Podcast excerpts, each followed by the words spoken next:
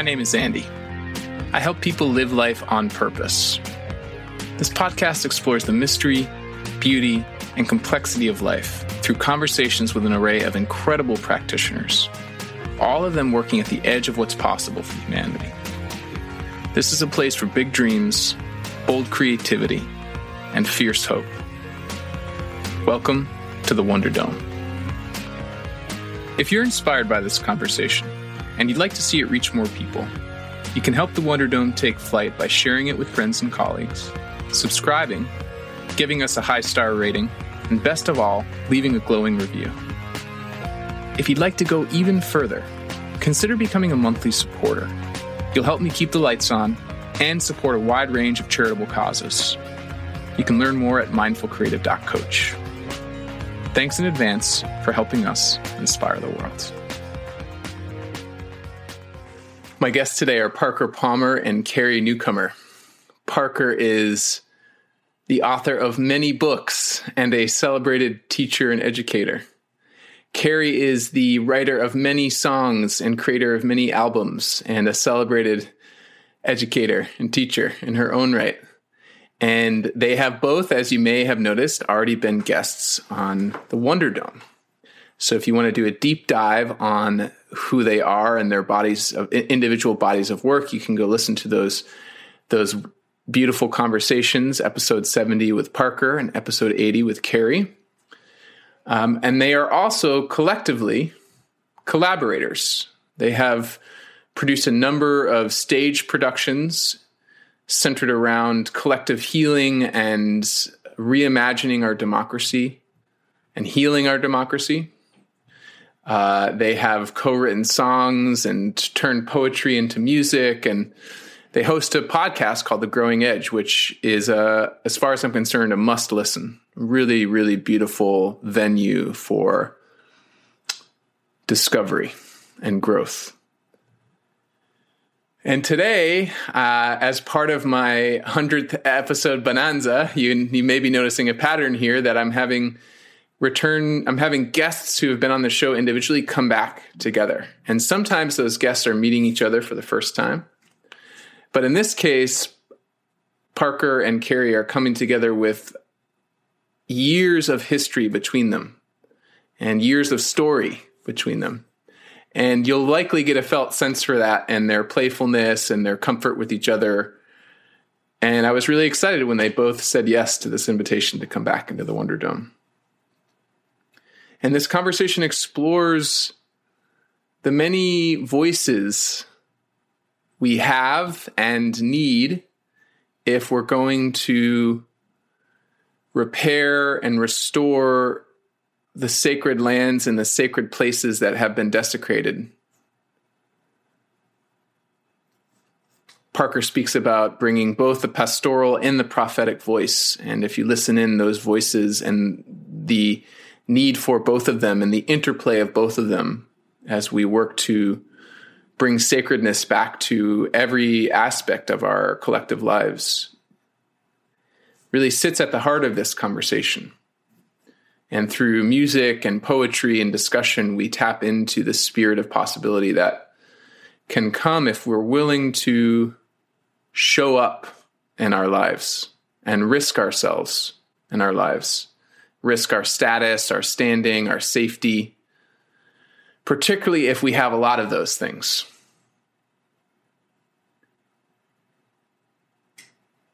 So, let's get settled in.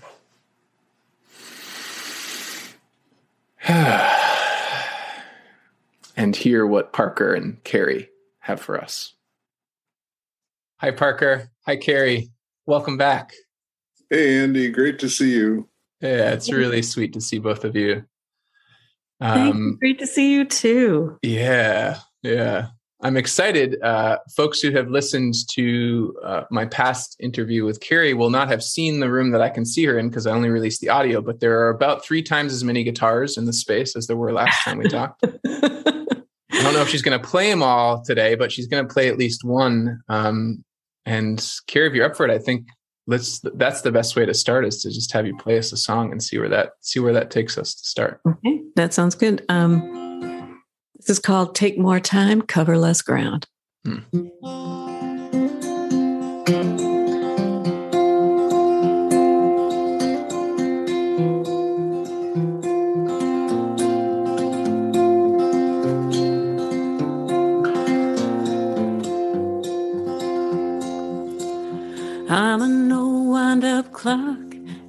Ancient tower. I'm a lone table lamp and the appointed hour. I'm what's never been named and is nameless still. I'm the echo that comes back from the bottom of the well. Let me rest in the arms of these tangled roots. I've been wearing my longing like a backpack and boots. Let me notice the wheels, how they rattle and turn. How my life's filled with kindness that I never earned. Time to pick it all up and to lay it back down. Time to know what I seek has already been found. Time to listen to what never made a sound. Time to take more time and cover less ground. Time to take more time and cover less ground.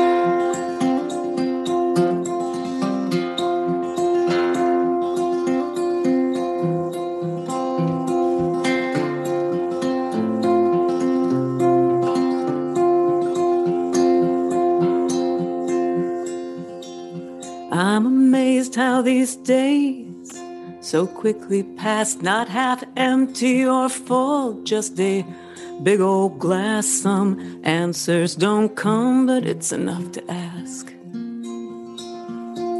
Deep calls to deep, and vast calls to vast. Time to pick it all up and to lay it back down.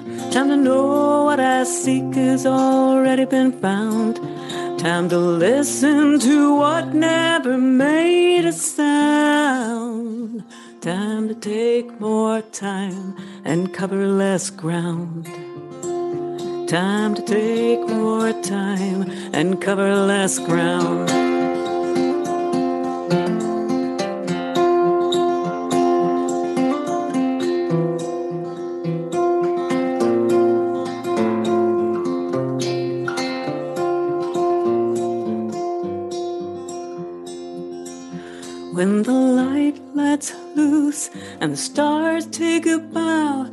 Grateful we're all safe and here for now. And love keeps us tethered somewhere, somehow. Now, in the season of come on home slowing my life to the speed of my soul. Now that the reason's been never so clear. At the end of a hard and holy year, time to pick it all up and lay it back down. Time to know what I seek has already been found. Time to listen to what never made a sound. Time to take more time and cover less ground. Time to take more time and cover less ground. Time to take more time and cover less ground.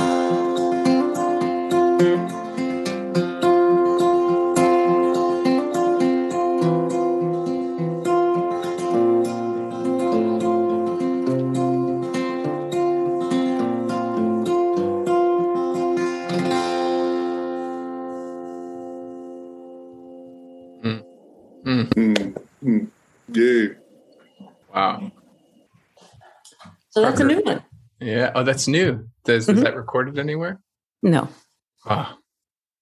Wow. That's extra special. Thank you for that, Carrie.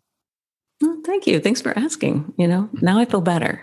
it's like, it's like, okay, I've sang. Now I feel better. Yeah. Yeah. Well, what did you say before we started recording? You're like, I'm a, I'm a, I'm a songwriter. I'm a folk, folk player. Like, can put a guitar in my hand, please.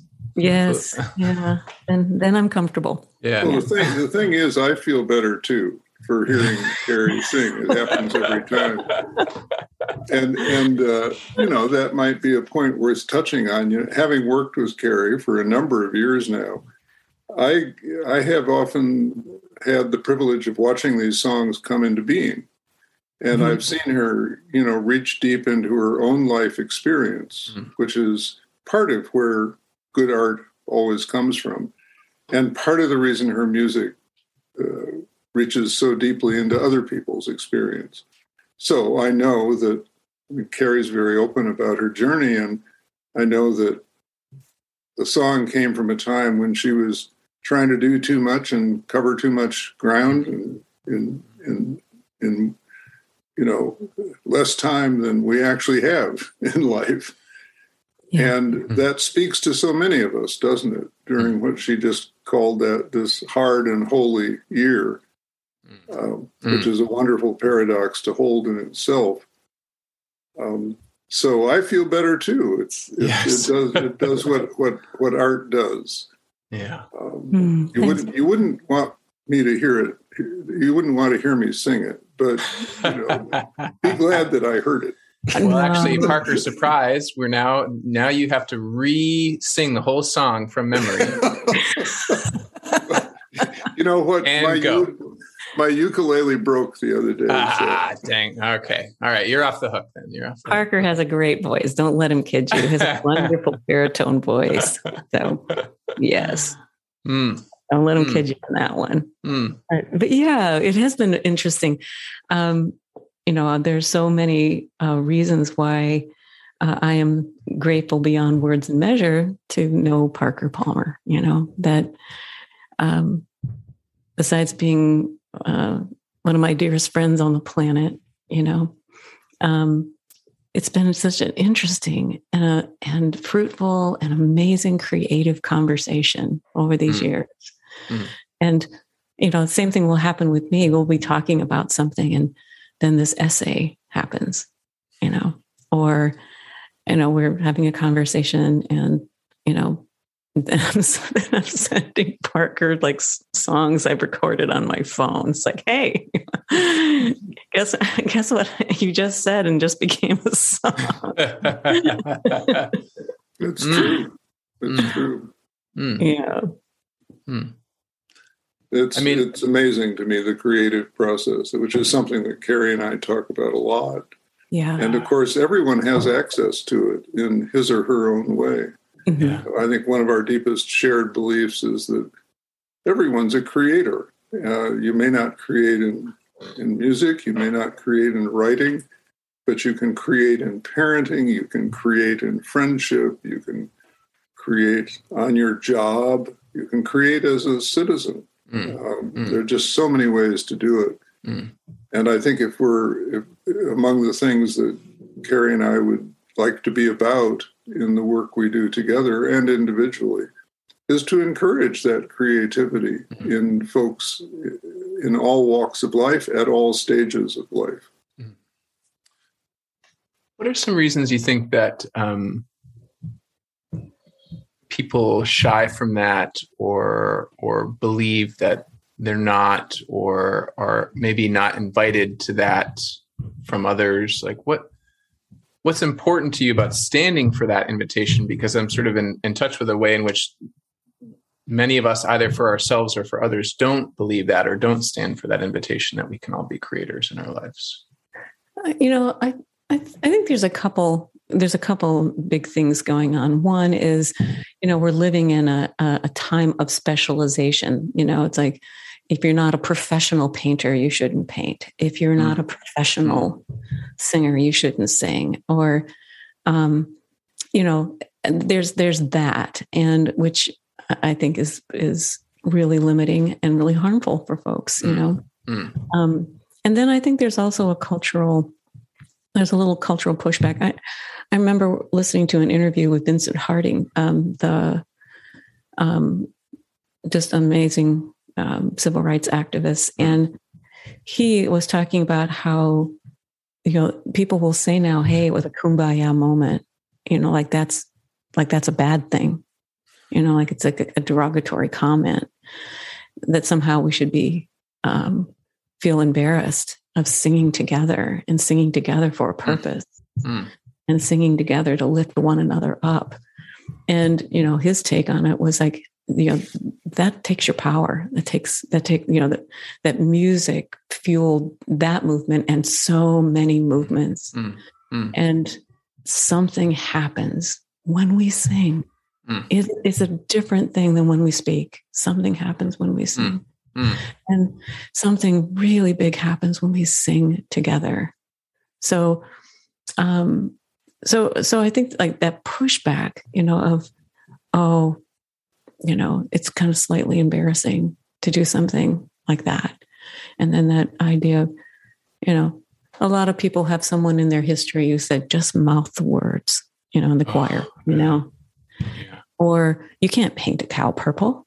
There's no purple cows you know and you know so i think there's often there's history and then there's cultural pushback but mm. man it's so it's it's it's so limiting and and being creative in all the ways that you know in terms of the arts but also in the way that parker was talking about allowing yourself to be creative uh, in all kinds of ways um, i mean that that is expanding. Mm. That makes us more vitally human. Um, mm. mm. Yeah, My children, you might be able to hear them are playing upstairs, and they can just like they are in play creation right now, fully running around, singing, making up games, and uh, and and that's not to say we should all regress back to childhood to be creative, but just rather that there is something innate about that that's so important and gets kind of squished out or rubbed out or pushed out in so many corners of our, our lives. And I think it's almost systematic that squishing out and rubbing mm. out and pushing mm. out. Uh, that you know, the, as a child grows, uh, they go into school systems and even into religious communities that teach them to be consumers mm. rather than creators. Um, so, so much of us is formed in the consumption model.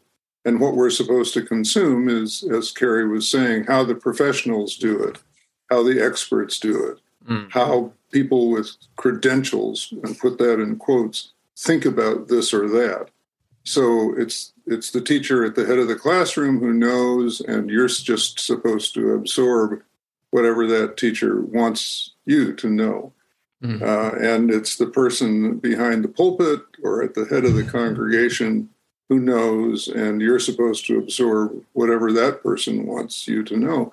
And so when we get not, I, I would say not so much formed as deformed in that hmm. consumer model, uh, we become observers of everything, audience to everything, rather than the participants that a healthy society requires and, and that's required to have a healthy sense of self. Mm. Um, mm. You know, the democracy itself is not a spectator sport, and and, and and we need to be to grow up in situations where we are we are taught to be participants and creators in the in the largest sense of that term. So I think that's you know one of the reasons why Carrie and I feel like that's an important piece of our mission. It's not always the dominant text of what we're doing, but it's very often the subtext mm-hmm. um, mm-hmm. to encourage forms of creativity in in everyone who who really I think we all need to recover that that childhood sense of agency. Mm. You know, yeah. I, I, mean, I, I don't own a Maserati when I'm five years old, but I can sure take this this little red car and pretend that's what I've got. And I can win all the races with it on the floor with my kid sister or kid brother. Um, and I can expand my sense of self that way. Mm.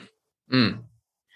I know. It's like you were talking about your children upstairs playing. It, it isn't, it's kind of an innate thing. It's like, I just remember like the best thing in the world being a box you know, just a cardboard box and crayons. And oh my gosh, it could be a spaceship. It could be, I mean, just, you just go, you know, and, um, and there's something joyous about that. There's something so, yeah, the word agency or empowering, you know, claiming that what's joyous about about being able to make things and be creative makers. And I think that's something really exciting about the millennials that I'm hearing more makers, you know, like, mm.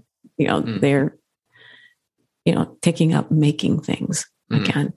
Mm. And it's like, yay. I, I mean, that, there's something really um, exciting and powerful about that, you know, that reclaiming of, of making stuff. Yeah. Carrie, you mentioned uh, like how singing together is really potent. And that actually evokes for me, Parker, a version of what you write about pretty extensively, particularly in a hidden wholeness, like the work of being or the possibilities that emerge when people just simply be together. And although they might not necessarily be singing in the literal sense, there's a sort of like invitation for everyone to listen really deeply and speak together to mm. each other, for each other, through each other, and and so I just I'm just noticing that resonance between your two different kinds of work or your different ways of of bringing people together, and I wonder what that sparks for you, Parker, as I as I underline that. Well, I think it's a very interesting observation, and I, I think both Carrie and I are, are with that in, in spirit, big time. Uh, anyone who teaches knows that there's there's something akin to orchestration in mm. putting together a good class. Mm. That, if it's a solo performance, that's one thing, and in my mind, it's not a good thing.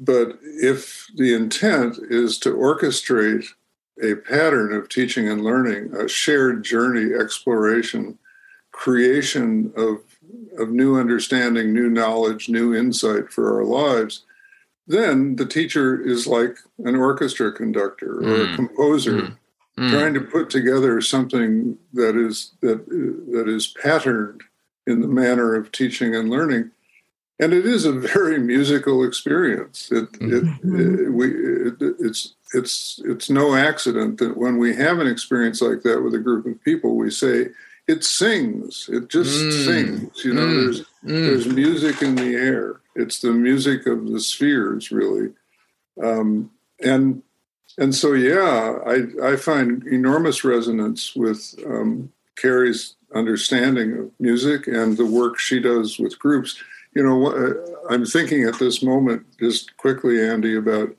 the retreats that carrie and i have done together in our in the project we call the growing edge haven't had one for a couple years because of the pandemic but um, when we were able to do those and we did I guess half a dozen of them, something like that. Um, Carrie would would do all kinds of things, and one of the things she did would would be to listen carefully through the retreat, and as our final exercise, under her direction and orchestration, invite the group to write a song that represents the insights that mm. they came to during the mm. retreat, mm. where the lyrics actually weave those insights together and the music supports the lyrics. And it was one of the most thrilling uh, and, and I think edifying ways of ending a retreat or a weekend experience together that I've ever known. Mm. Um, and and then Carrie would stay up half the night to um, uh, put the whole thing together, type up the lyrics, uh, record the song uh, on on her oh. device, and then it would be in the email to everybody the next morning, or as soon as the retreat ended, as to give people a, an extraordinary set of quote notes on yes. what, what, we did during the, yes. the retreat, the pattern of eh, learning that we created collectively. So in that in that case, you know what I'm saying about an orchestrated learning experience had literal application. it actually resulted because Carrie was there in music, and, uh, and it, it, it's it's wonderful. Mm. Yeah, the, the, those were wonderful retreats, and um, yeah, and I I did love that part of it. You know, this idea of writing a song in community. You know, because we did it together. It was like in community you get the pieces of paper up on the wall and and then and then go and um you know, and and I think a lot of times people don't realize how much they know about music. You say, "Oh well, I, you know, I never took a class." Da, da, da, da, da. And people innately, you know, it's like innately have a sense, you know, of of mm-hmm. where sometimes, you know, something needs to go. They may not have language for it yet. It's like, okay, if we do it this way, we ascend, da, da, da, da, da, da, da, and it, you know that kind of opens up into something. So mm-hmm. shall we open up, or shall we da, da, da, close down? And people go, mm-hmm. oh, it needs to open up there, you know, because it feels right, you know. Yeah. And yeah. so a lot of times, um, uh, yeah, it was always always a really fun part of, of those um, those workshops. Another thing, you know, kind of going back to what Parker was saying about not being uh, spectators but participants. Um, the Growing Edge, we also had a couple stage shows. One based on Parker's book on democracy, healing the heart mm-hmm. of democracy, and then mm-hmm. another one called What We Need Is Here. And halfway, it was spoken word and music, um, but halfway through, we'd just stop everything and say, turn to the person next to you and tell them a story about mm. that, you know. Mm. And it was the most amazing experience because people who were kind of doing the regular kind of, you know, you know, not so much participating, but you know, kind of taking in, all of a sudden it was like, no, you know, this is now your time to participate. I mean, it wasn't a share or die kind of thing, but you know, if you didn't want to do it, but but the energy in the room would always just go absolutely through the ceiling. Mm. I mean, just mm. like there'd be this little like beat of like, what? We're supposed to talk to each other, you know? And then it would just go. And and and when folks came back from having these little conversations with one another and we started the show again, the energy was different. Yeah. Completely yeah. different because people were participating really personally mm. in the in the topics we were talking about. Mm. It was it was mm. actually hard to get them to come back to the show, right? It was like, oh my gosh, we've lost control here. This is terrible. I, know, I remember I, I used to say it would take us minutes to get them back, and I'd say, "See, this is the whole problem with democracy. You just lose control." I actually had to write a song to get people to come back. I remember, yeah, like, come on in, come home back, and just like sing, sing people back, and then they would kind of. Yeah. Right, they'd listen. They'd listen to that, to the mm, singing. Mm. But it was yeah, but but what was so uh, amazing, and I and a reason why I wanted to bring it up was how the energy individually for each person and for the room as a collective shifted. Yeah. People said, Oh, I'm being invited to participate in this. Mm-hmm. I'm thinking about this. My creative thoughts on this, you know, are going to be part of this experience tonight. Mm-hmm. You know, and and something really shifted. Yeah. I got to see my uh, my first live concert just this week, Tuesday night. I was uh, up in Hanover, New Hampshire, to see a songwriter named Anais Mitchell perform. Mm-hmm. And if yeah. you haven't heard of her, she's really lovely. But uh, I do, uh, for a variety of reasons that, that I won't go into now, like I have come to this understanding and this belief that as an audience member, uh, I am and all of us are participating in the experience but it's yeah. sort of happening on a very maybe subliminal or kind of um, invisible layer and maybe you as an artist or parker you as a teacher can relate like there's something you can't put your finger on but sometimes the crowd is just with you and when they're with you they they might not be aware of how much they're influencing the whole experience and so there's a mm-hmm. sort of baked into the way concerts are structured is a sort of passivity that you're describing of i'm just going to sit here and absorb this but actually there is even if you didn't have that beautiful somewhat chaotic moment of really inviting people to participate the sense that if everyone in that room really realized that and leaned into that something would shift. Even if even if no one could see it just sort of looking through a plate glass window or something. And i just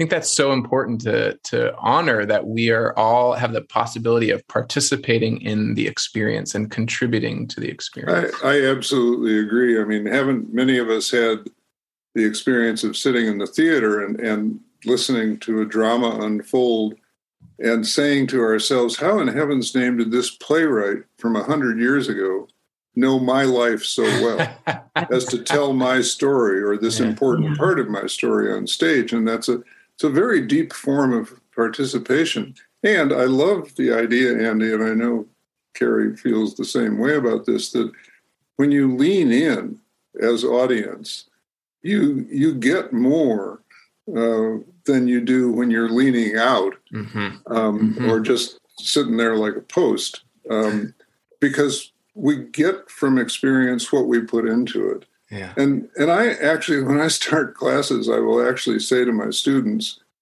it, it took me some years to get to the point where I could be this bold, but I'll, I say, look, if you're invested in this class, if you're invested in these ideas, you're going to get a lot better teaching out of me than if you aren't, because I. Re- I respond. I respond to my environment. And if you want to look just passive, disengaged, etc., that's what you're going to get from me. Mhm. It, that's the way Mhm. life works. It's a Mm. two-way street. It's a Mm. dance we do together. I'm not up here to pump you up. I'm up here to relate, and there will be lots of opportunities to relate in live encounters. You know, not just me talking while you take notes. Take advantage of them.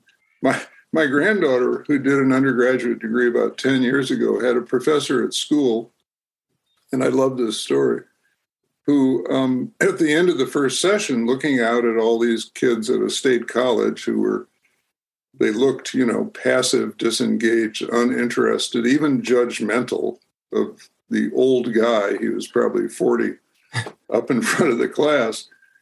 Um, when, you know, as, as we all know, they were actually probably scared. But, Mm. you know, that's a different subject. They looked disengaged. He's, he's, before he let them go, he said, I want to tell you something for future classes that we're going to have together you people need to learn facial management. Oh my God. and he said, now, if any of you are confused by what I mean about that, if if you look uninterested, I will keep presenting uninteresting stuff. But if you look interested and engaged, I will get more interesting yes. and Yes. engaged. And and you will get a better class, you will get a better experience, and you'll probably get a better grade because something will be happening between us that's Mm. real and that will enhance Mm. my teaching and your learning. Mm. And he said, by the way, that's how life works generally. You Mm. look at your first employer the way you're, or your supervisor, the way you're looking at me, you're not going to last on that job very long. So Mm. facial management is a life skill starting in this class. and I just I love the bluntness of that. there's there's something there though. I, I can't quite maybe Carrie, you can help help me thread this needle, but there your your sort of refrain, your invitation to take more time to cover less ground seems also to speak to that. It's like, hey, look, I'm not just here to dump as much knowledge into you as in this in this hour that we have here. Well, you just sort of listen. I'm not here to just play as many songs as I can. I'm not here to like Yeah. we're here to take some time around something. And maybe that might feel like we're covering less ground because we're not getting through some curriculum that someone said we needed to get through who has never stepped into this classroom before. But actually, we're going to just take some time to really connect. And you got to help me with that. I can't do that all by myself. You gotta, yes, and and that idea of, um, of being in it together, you know, and uh, you know what you were saying about, um, something happening and participating in a concert. You know, I started going back out to tour um, this fall after you know being off the road for a year and a half, and um, after the first show, I just um, the pianist who works with me, Gary Walters, wonderful, a wonderful artist. Um, we walked backstage and we cried, you know, Mm. Mm. and we wept. And and it wasn't about getting up on stage. I mean, I'm actually kind of an introvert, and th- that's always actually been a thing. You know, I you know, okay, navigating that piece of it. But there's something that happens live between people that doesn't happen any other way. And when you feel there's a spirit that moves in the room, you know, in the context of a good song. In the context of a good song, we see one another. We see one another's humanity, you know, and um, and it becomes more than me and more than you. It becomes something larger. Mm. It's like a third part of the conversation enters the conversation. Mm. And that's that's when it's fine, really fine. So um so yeah, I mean that that being able to you know as a teacher said facial management which i think is a hilarious story i just love that and that heather told you the story is great um, but also this thing that what we put into it really matters that sometimes it's really clear and and tangible you know i did this this and this happened and you see the result. But sometimes what we give and what we're um, contributing is not linear. It's not measurable. Parker you talk about faithfulness and effectiveness that that it's not linear that it's not it's it's um, bringing our whole selves our authentic selves and putting a particular spirit into everything we're doing and how we're encountering this moment it matters it changes something it's incredibly powerful mm. Mm. i mean you've been in a concert before where something was happening in that room and you could feel it swirl you know mm. and it's happened in a classroom before too in terms of taking it back to teaching when something something was swirling in that room and it mm. was exciting so so yeah sometimes it's it's real clear cut and and physical this was this and there's the result but sometimes sometimes it's faithfulness to mm. a kind of intention yeah, I think speeding and multitasking and all these things that get you know celebrated as what really efficient people do are actually ways of avoiding life. Mm-hmm. Um, mm-hmm. I, I, think with great sadness about what a better world we'd we'd have if we'd take more time and cover less ground. On any given day, you can take a single news story these days, sit with it, absorb it, reflect on its implications for your life and our lives, mm. and learn it transformational, ha- have a transformational experience mm. by mm. just letting that one thing hmm. into your heart, into your mind, into your embodied living. Hmm. Uh, I think we we we drown ourselves in information and speed through it in order to avoid the implications mm. um, that mm. might come mm. from any one of the stories I read in the news this morning. Mm-hmm. I, I, today, I happen to be sitting with, and this may be a reference that will escape some people, but you can choose your own example. The horrific thing that happened to this 15 year old Russian skater at the Olympics, you know, who, who was traumatized by a ser- series of events and then having a gold medal within reach fell apart in her final routine mm. Mm. out of the competition and the first thing her coach says to her is i don't understand what happened explain yourself to me as oh. soon as she gets off the ice she's 15 oh. years old she's oh. a child this has been her life and now this humiliation on the world stage it's too much mm. and i've been sitting today with what's happening to kids, what's happening to children in our times as adults run roughshod over all the things that might make for a good childhood. Hmm. Uh, you know, not just for a survivable childhood, but for a nourishing childhood. Um, that's a lot to think about. Yeah. And, and I have to stop multitasking and I have to stop speeding in order to let it impact me.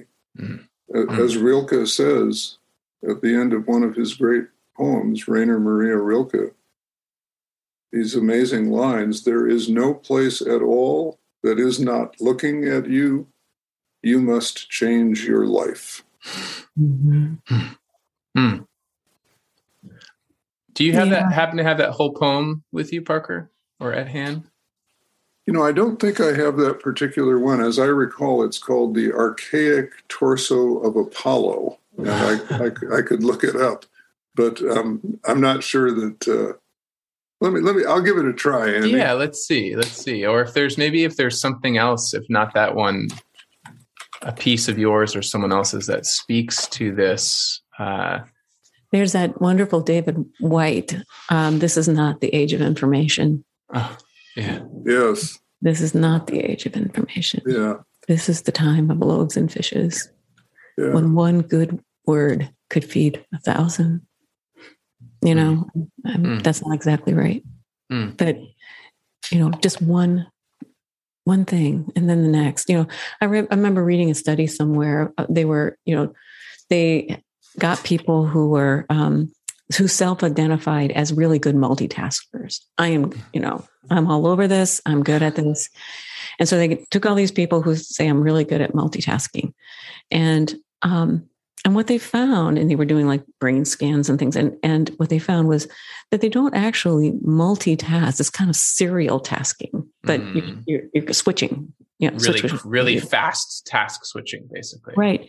And what they found is that they never really did excellent work. They kind of rode on the surface. You know, they were able, they were, you know, it's kind of like, I don't know, you know, old game of crack the whip. You know, the, I don't know if you know that game. In, in my neighborhood, all the kids would hold like hands and then they, the first one would start running and it's kind of like a whip. So the person on the end is just flying, you Oh know, my gosh. Oh trying my to God. hang on. Yeah, this is my neighborhood. Because I love these like kid that like on a like school ground this day, like they're you can't do that. But I love that like wildness of that. Yeah, totally. It's so yeah. So the image of this kid on the la- on the you know just holding on, you know, as as as as that line is kind of like a big wave going. So so it, you know, so they were able to to ride the wave, you know, but it only went so deep, and um, that was such an interesting s- study. You know, th- they didn't give any conclusions that that just kind of what they found, Mm. and I said, I don't really actually multitask. I serial task and I just get, I, and everything gets diluted. Right. But if I do one thing and then the next, then there's something potent about it. Mm. Mm. I can go a little deeper. I, I have a poem that um, I think fits the occasion. Uh, it's a Wendell Berry poem, which means you can't go wrong. Yeah.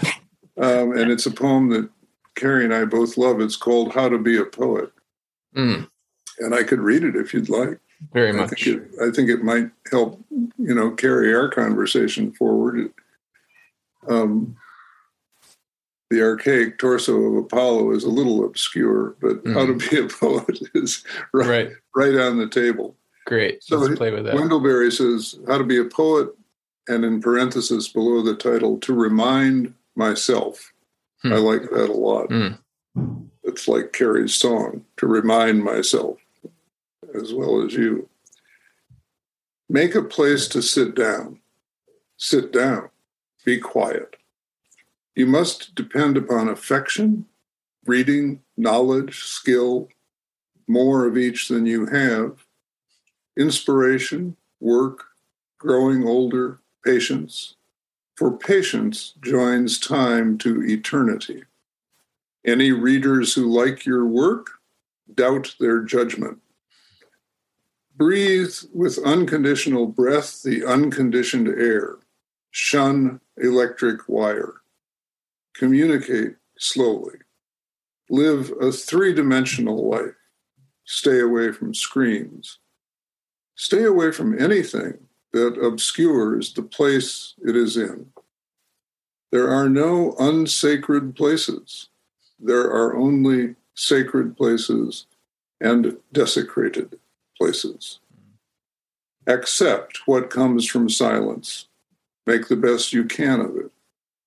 Of the little words that come out of the silence, like prayers prayed back to the one who prays, make a poem that does not disturb the silence from which it came.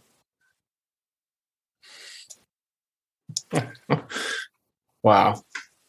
Mm. I, I, think the poem speaks to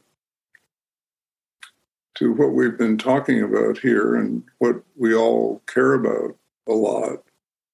Um, and I, I will tell you that in meditating upon this one this week, the, the lines that really, really grabbed me were these There are no unsacred places, there are only sacred places and desecrated places. Yeah. Hmm. And I've been thinking a lot about all the forms of desecration that have been going on, um, not simply of the natural world, although that's so fundamental, of course, but of human dignity, the equality of all people, democracy itself, mm. desecration mm. after desecration. And I've been asking myself, am, am I collaborating with that in mm. any way? Mm. Important and how, how can I how can I either push back on it or better yet push back on it and work to evoke the better angels of, of my nature and of the people around me. Mm. Mm. Those line, that line also, and the whole poem is just like you said, yeah. you can't go wrong, and it did not go wrong. but that line in particular um, really touched me and kind of it hurts. That line hurts. Yeah. And um, so we've all encountered desecrated places. Yeah. Yeah. And maybe even to your question, Parker, if we really are willing to look, discover that we have participated in, in that desecration in some way. I think that's the first place that a good poem or a good song inquires of, and that is the reader or the listener. Mm. Mm. That's got that's got to be the first response. Mm mm. because that's where it's hardest to see what's really going on, right? Mm. Mm. I love this poem, and uh, the, the last few lines too always always go right to the heart. You know that that idea of what comes out of the silence. How does he say that again? right. Uh, let me get it back up here. Um, he says, I'll just read the last stanza. Accept what comes from silence, make the best you can of it, of the little words that come out of the silence, like prayers prayed back to the one who prays. Make a poem that does not disturb the silence from which it came. I just love that. It doesn't disturb the silence from which it came, you know, that um, there's a, a Hafiz poem that talks about um, uh, that there's uh, that noise, that noisiness is like, um, uh, I don't know, it's like it, it's uh, it talks about it, it creating curfews, creating small, making your life small, all this noise, and then there's music, the music of your life, whether that's literal music or the kind of singing you were talking about, and in between the two is silence, you know, and. I was really struck by that poem the other day, and I think that's kind of what, you know, Wendell Berry was talking about. What is the noise of my life? What is the noise of my own ego? What is the noise of, you know, and, and, you know, what is the music of my life? Mm. You know, mm. And the way to discern it is to be quiet, to be mm you know quiet and and reflect on that and to pay attention to is this disturbing the silence from which the words the music comes from mm-hmm. you know mm. it was mm.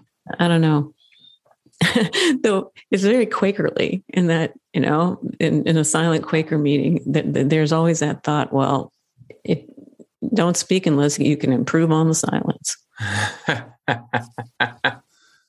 You know?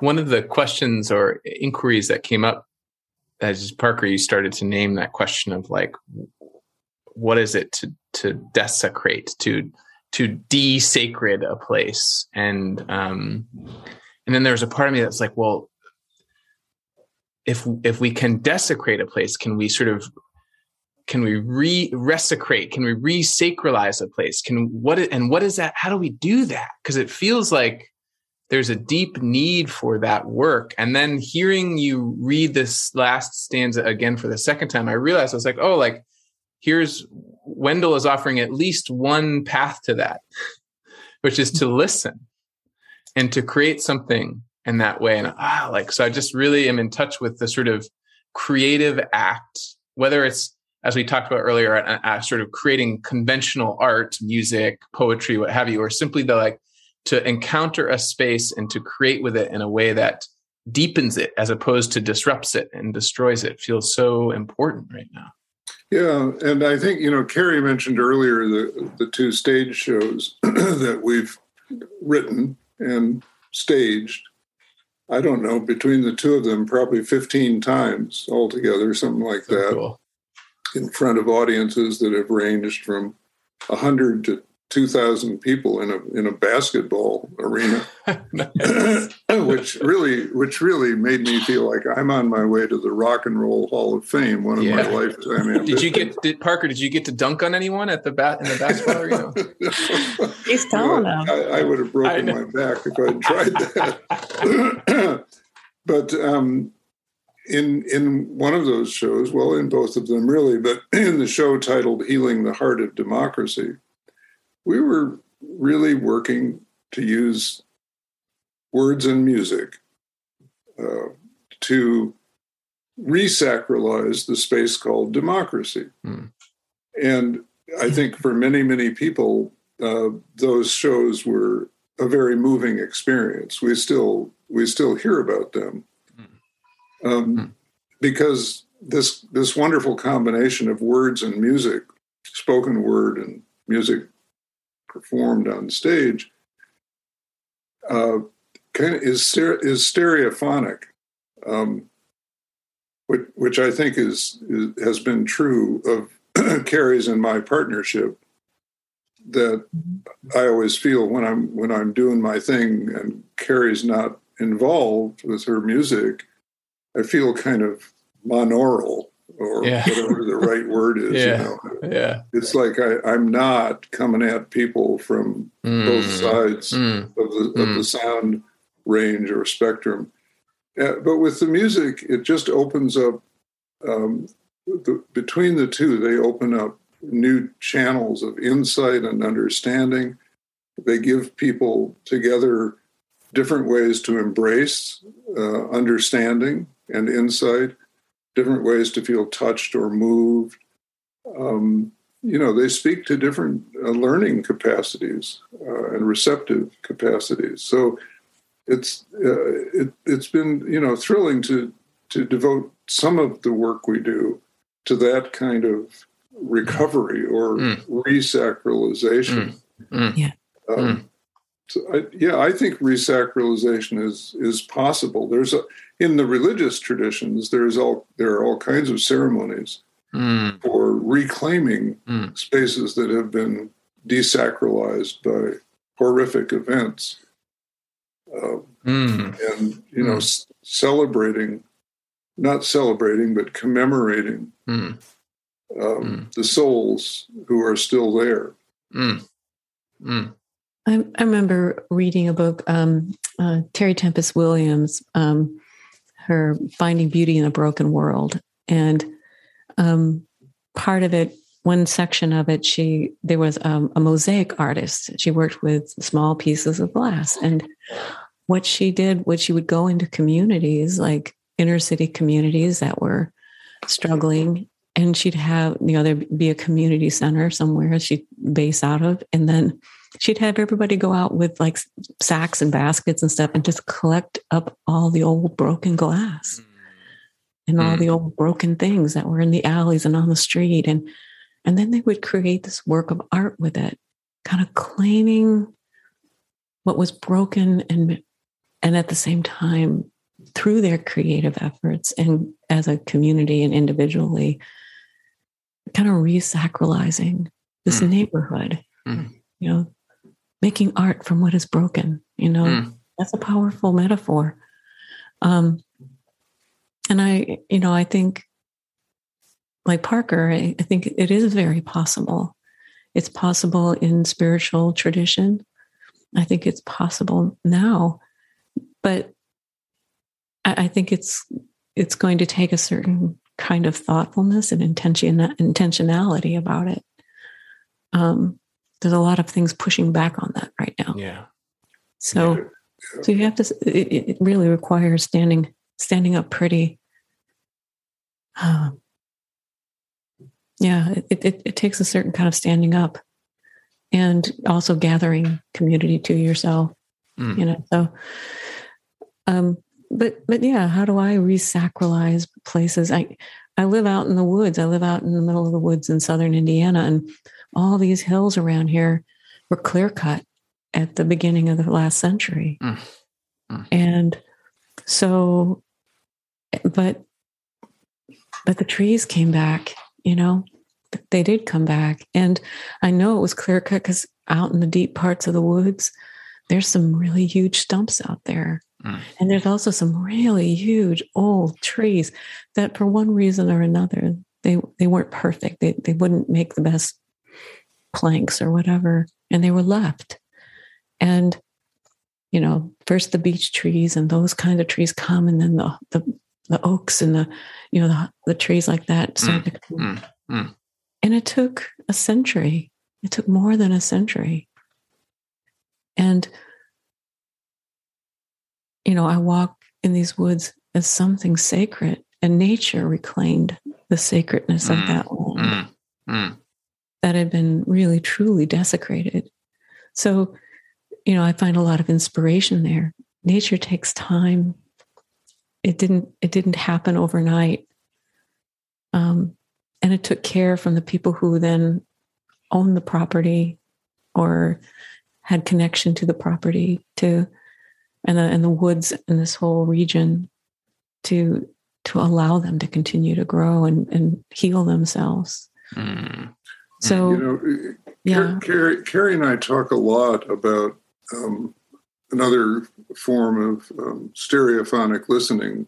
Uh, and, and that has to do with the importance, and this I think is directly related to what Carrie was just saying the importance of both the, the pastoral voice, you know, the voice of comfort and care, and the prophetic voice, yes. the voice of challenge and mm-hmm. resistance.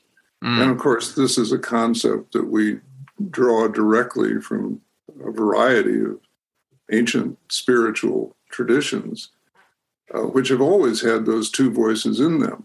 Um, I think a lot of people confuse spirituality with just pastoral care. Mm. But in mm. fact, it, it, at its rightly understood and at its depths, the great spiritual traditions are very challenging conditions that are constantly mm. asking the question how then shall we live? Which was one of the questions we posed in our in our uh, stage shows, in both stage shows, as I recall. And so the the pastoral voice is, is the one that says, All shall be well, walk in the woods, be patient. This takes time to come back. And that's a very important voice mm. to help us understand things sort of under the aspect of eternity. Mm. The prophetic voice is the voice that says the fierce urgency of now mm. is to be taken very seriously. Mm. This what's happening is wrong and it has to stop. And if it doesn't stop, and I'll use this next phrase in its full theological meaning, there will be hell to pay. Mm. That's that's how the prophets talk. Mm. You know, you, you will be subject to some version of the wrath of God if you don't stop this stuff right now. And l- let's just look at environmental despoilation and climate change for our most recent example. Yeah. Uh, the wrath of God doesn't have to be a thunderbolt coming down from on high. It can be the West uh, no longer having water to live on, um, which is happening at a pretty rapid clip, replaced by fires and mudslides and the lack of uh, adequate habitation for humans and beasts. Mm-hmm. So, you know, it, it's we need both of those voices, um, yeah. and and we need to learn how to use them, and we need to hold the balance mm. of those voices, and it's it's very tricky stuff. Yes. Um, you know, on the one hand, I, I myself need, and I know many people need reassurance that we will find a way through this, just as um, people of color in this country, in the case of folks whose own history is one of enslavement, 12, 13 generations in this country yeah. have, you know, found a way through, yeah. despite the fact that they had only one or two degrees of freedom. Uh, they did what they could, and on their shoulders, new generations of social change activists in our own time have built really transformational movements. That's mm. about patience in the face of the fierce urgency of now. Mm.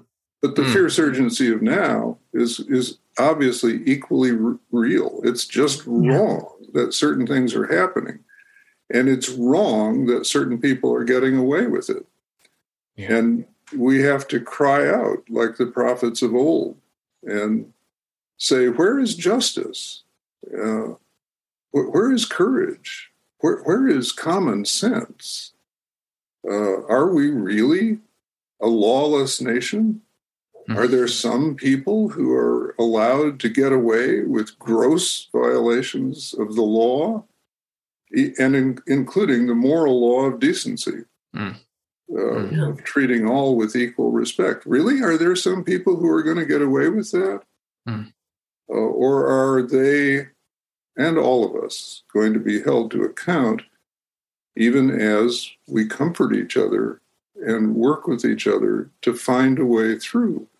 That's a hard balance to hold, yeah. but that's what I think part of what we keep reaching for in the it's work. A, it's a it's such do. a uh, the way you're naming it is so I can just sort of feel my heart opening and a sense of possibility in the both and that you're naming. Like I, I recently learned um, about Sojourner Truth in in depth, who was just like prof- talk about a prophetic voice. This woman who survived slavery and uh, sexual abuse and just all the most horrific things that could be put upon a human and a human body and came out of that as this like deeply this deeply powerful voice to agitate for like this is wrong and the shame is on all of you yeah. like shame on you and it's like whoa yeah. and we have to like to like take that in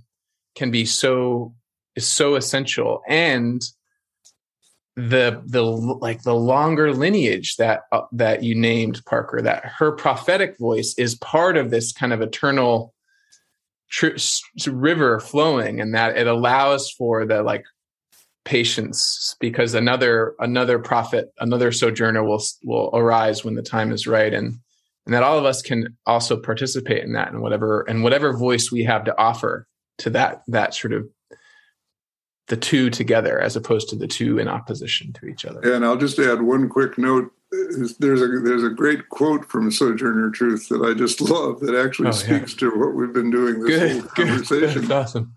Here's the quote: "Life is a hard battle anyway. If we laugh and sing a little as we fight the good fight of freedom, it will make it all go easier." I will not allow my life's light to be determined by the darkness around me. Isn't that great? Mm. Laugh mm. and sing a little oh. mm. as we mm. go. Mm. Mm. Oh, that's perfect. And I, yeah, I think that, um, you know, what Parker was saying about prophetic voice and pastoral voice, this, this idea of showing up with the both and, that it is complicated and, and, you know, when is it time to step forward and speak out and speak in a really forceful way what does it mean to um to be hel- holding hope and holding resilience together uh, in some way that is sustainable you know? And and that may require um, that that attention to to loving pres- presence you know? So not that you know past you know the the prophetic voice isn't loving it's very loving it's it's um and it's so needed and i I have to admit, you know, I'm I'm I grew up in the Midwest. There's this thing in the Midwest, and I'm I'm, I'm also a Midwestern woman, so uh, I've had to I had to really push back on a lot of a lot of things mm. uh, in terms mm. of voice and agency. Mm. mm. But um, there's something in the Midwest we call making nice, and and I don't know if you have that out there in the East, but you make you make nice. And even though something's kind of wrong, and you just you don't rock the boat, you don't call it out, you, you just you just make nice, you know, just make nice. And um, and you know, it's an okay skill to have, you know, to know how to negotiate a difficult situation. Hmm. Um, when sometimes you like, it's like well, choosing your battles, you know, it's like, okay, I, I, I'm going to be kind in this situation and, and then remove myself from it. but, um, but also there's a there, there is a, pushback with that. Like we were talking about going way back to the beginning of the conversation about how, you know, creativity should be left to the professionals. Well, you know, n- no, creativity belongs to you. And, mm. you know, that, that the voice of agency and, and, and prophetic speech belongs to the prophets, um, to the people who stand on the podium. And that's, no, it belongs to you. It belongs to us to be able to um, to say what what you just said. You know, Parker, you've said this before. What you just said hurts me. You're talking about someone not in the room, and it hurts me mm. to hear that. You know, that's a prophetic voice mm. mm. calling mm. exactly what it is, and that's wrong. Um, so, so, but, but it's, but it is complicated, and it is, and there's pushback there's pushback in in terms of both kinds of voices. Yeah. You know, because there's nothing more safe than being cynical. I mean, yeah, there's like the third P is the passive voice, the the, the passive aggressive or the cynical voice, right? That that is uh doesn't want to hear any of it. yeah, because if if if you're cynical, if you're if you're like, yeah, I think you'll you'll never be disappointed because you're not expecting anything you know? Yeah it's it's it's it's it's very it's a very safe place to be if you if you're working with prophetic voice pastoral voice if you're daring to hope you know? You you you're actually stepping into some risky business here mm, mm, mm. eventually at some point your heart will break yeah it will mm. break mm. because of some mm. things that happen when you are living into the fierce urgency of now and you're living into the beautiful not yet. You know, it's like, yeah, at some point, at some time, and men, probably many times, your heart will break. And then you get up and you do it again, you know? Mm. You know, I, I think that it raises a big question about what we, what we regard in life as reward and punishment because so much of our behavior is based on our own calculations around reward and punishment.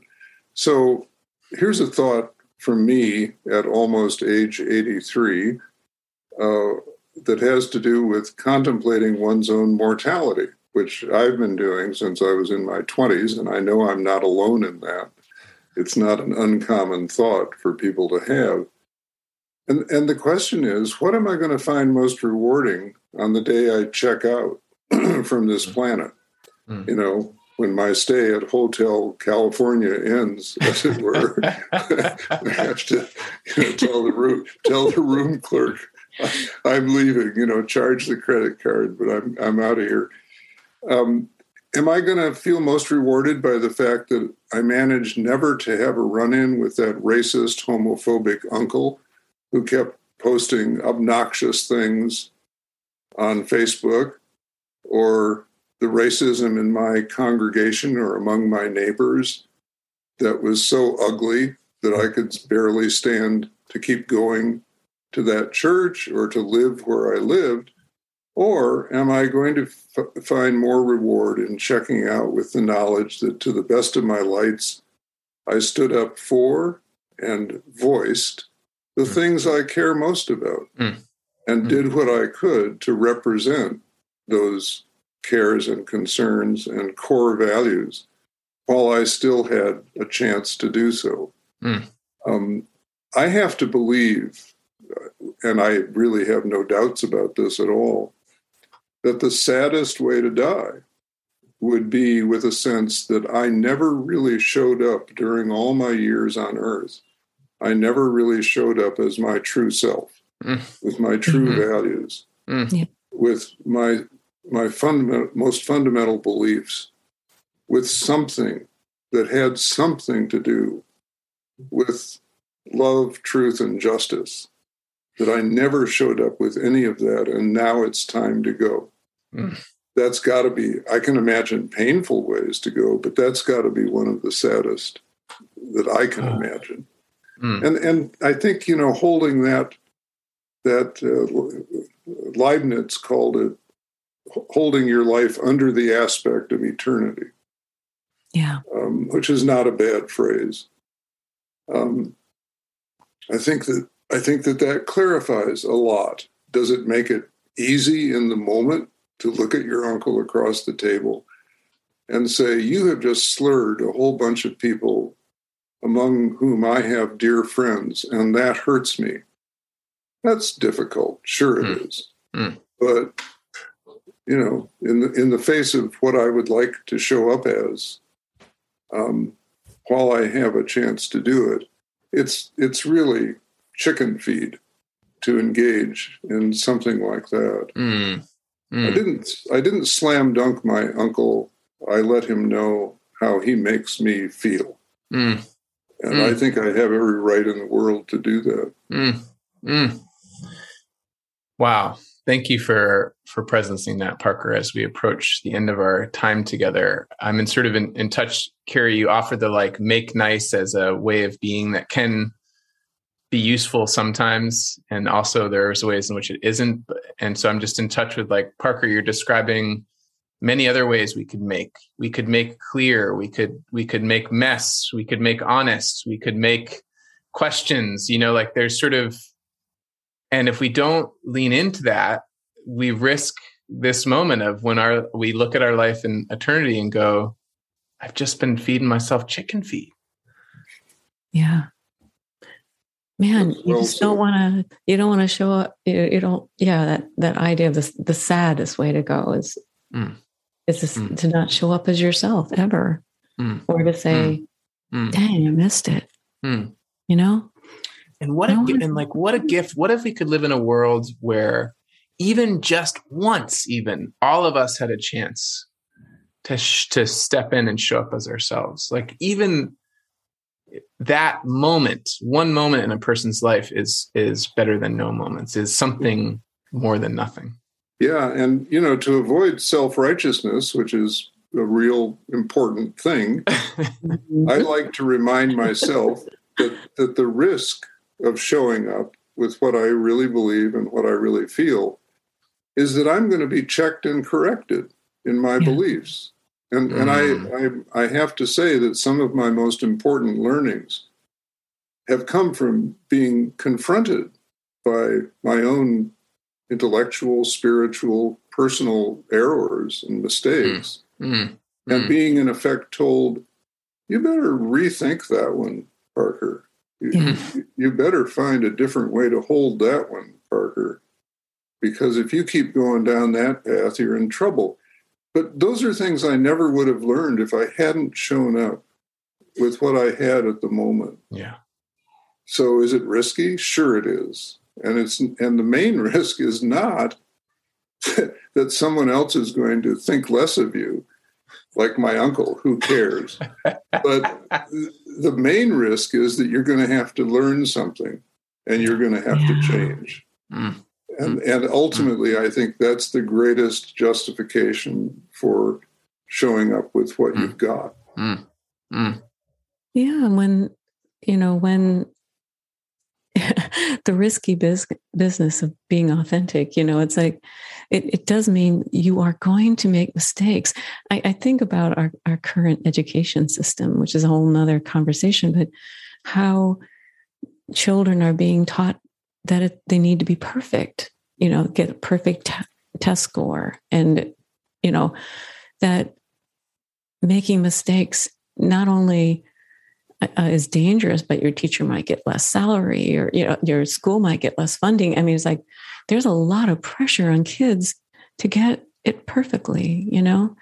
And I, again, I think that's a, a disservice, you know, that such a disservice because we, if we're going to grow, that means I'm going to make mistakes. Mm. And, and man, I've made some doozies. And, um, and Parker will tell you. but, but but if I can, if I can show up with my best intentions, with my most authentic self, that way, when I do make mistakes, there's there's something that comes out of it. There's a, a growing that can come out of it, even if it feels really bad. It's like, oh, mm. that that doesn't feel so good. Mm. Um, but at the same time, it's like you know yeah it, it it allows it allows for the mistakes that become knowing you know yeah. Mm-hmm. yeah. this has been so sweet we're a couple minutes past our time boundary i wonder if we have time for one more song or just want to honor if you all have somewhere else to be next then we can wrap it up.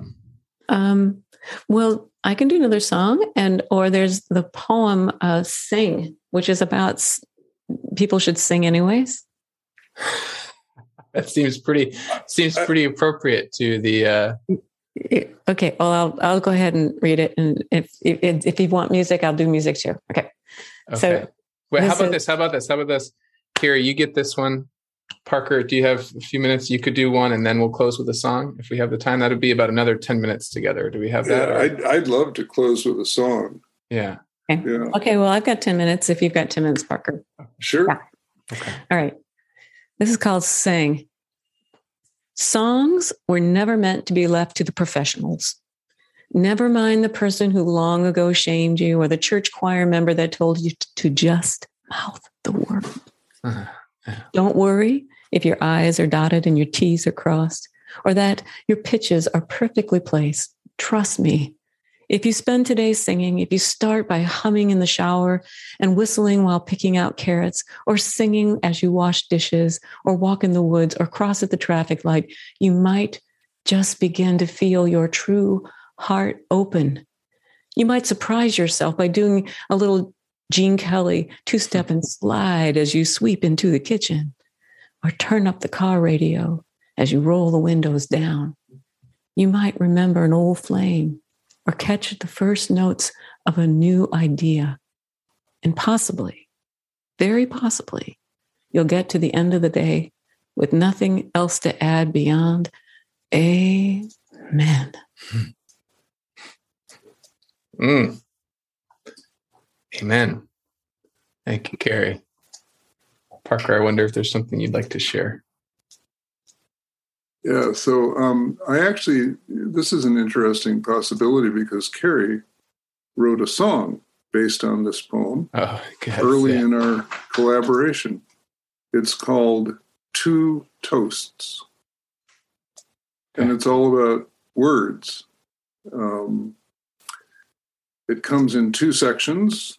Uh, the first one is called To Words and How They Live Between Us, and the second is called To Us and How We Live Between the Words. Mm-hmm. So I will read the poem from the top, and people will understand that those are section titles as I read it. Mm. Two toasts to words and how they live between us. Praise be that this thin mark, this sound, can form the word that takes on flesh, to enter where no flesh can go, to fill each other's emptiness. To us and how we live between the words. And in between the sound of words, I hear your silent sounding soul, where one abides in solitude, who keeps us one when speech shall go. Mm. Mm. Mm. Oh, lovely. Carrie, I'm going to give you the last sound here.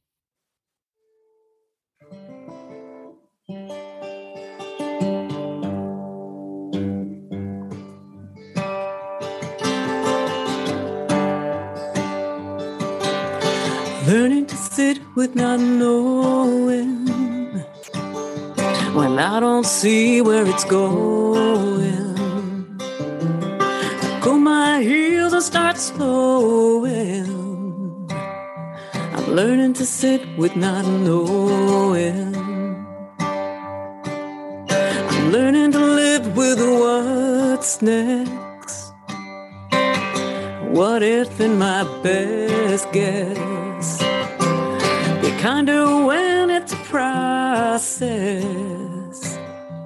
Learning to sit with what's next.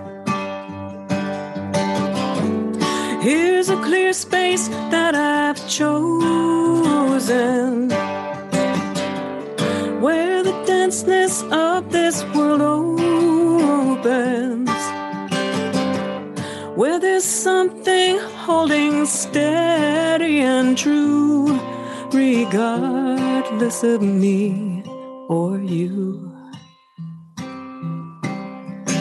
Learning to live with high stakes, I'm befriending my mistakes.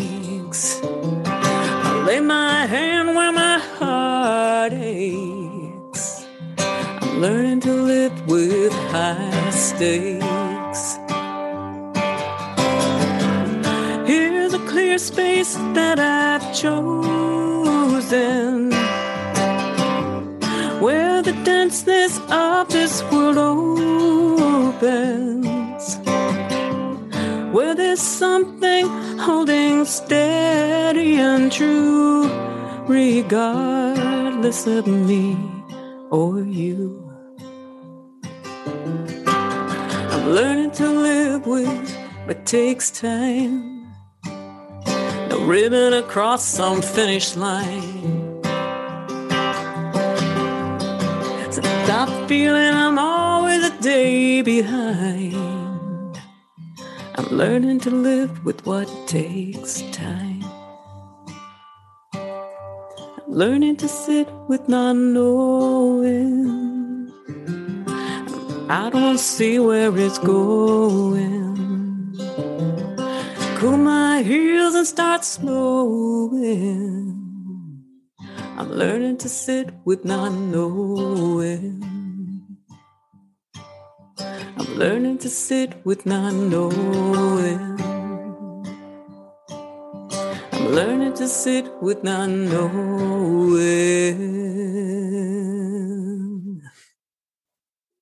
Hmm. Oh my gosh. Thank you, Carrie. Thank you, Parker. What a gift. Thank you. It's been great. What a wonderful conversation today. Thank you. It's been wonderful. Yeah. This was just exactly, I had no idea where we were going to go, and that's exactly what I hoped for. And it just exceeded all expectations. So thank you both. Okay. And thanks to everyone for listening in. I hope this finds you in whatever way you need it to find you. Thanks for tuning in to the Wonder Dome. This podcast was produced by me, Andy Cahill, with support from Kelly Surqua and audio editing services from John Nolan at Middle Mountain Studios. The theme song was written and performed by Todd Marston. You can find the Wonder Dome wherever pods are casted. If you dig what we're doing here, please share widely, subscribe, and give us some love in the review boards. And if you feel called to support this humble offering to the world, while also making an even greater impact in the lives of others, consider becoming a monthly supporter.